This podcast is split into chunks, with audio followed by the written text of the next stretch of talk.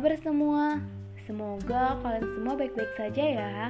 Dan apa yang belum tercapai hari ini Lebih semangat lagi dan berusaha lagi untuk mencapainya. Ini adalah cerita pertamaku di episode pertama tentunya. Kenalin dulu, aku adalah seorang mahasiswa di salah satu universitas negeri di Padang.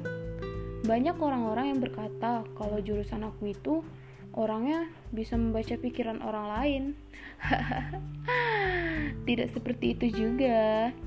Jadi aku jurusan bimbingan dan konseling. Banyak dari teman-temanku itu yang request aku untuk membuat sebuah cerita di podcast dan banyak juga di antara mereka yang mengusulkan tema atau judul tentang insecurity.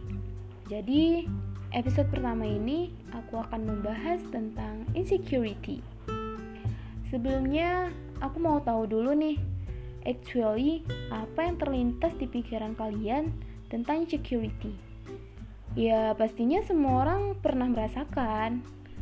Sebenarnya insecurity ini ada dua macam.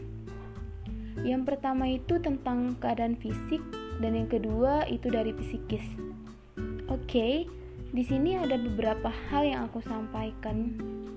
Kita gak bisa memilih mau bentuk fisik seperti apa dan mau dilahirkan dari keluarga mana. Ya kita yang menerima hasilnya gitu.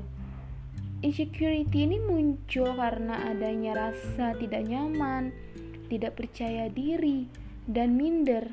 Dan itu semua berasal dari lingkungan sekitar kita. Kita capek gak sih? Kita lelah juga memikirkan semua perkataan-perkataan orang yang menyangkut tentang kita.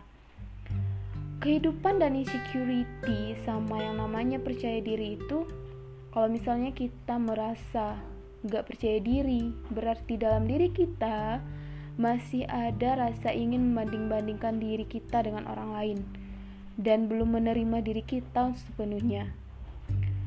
Jadi tahun 2020 19 aku baca di Twitter kalau banyak orang-orang yang make a tweet about insecurity for example to hope di tahun 2020 lebih percaya diri semoga tidak insecurity lagi.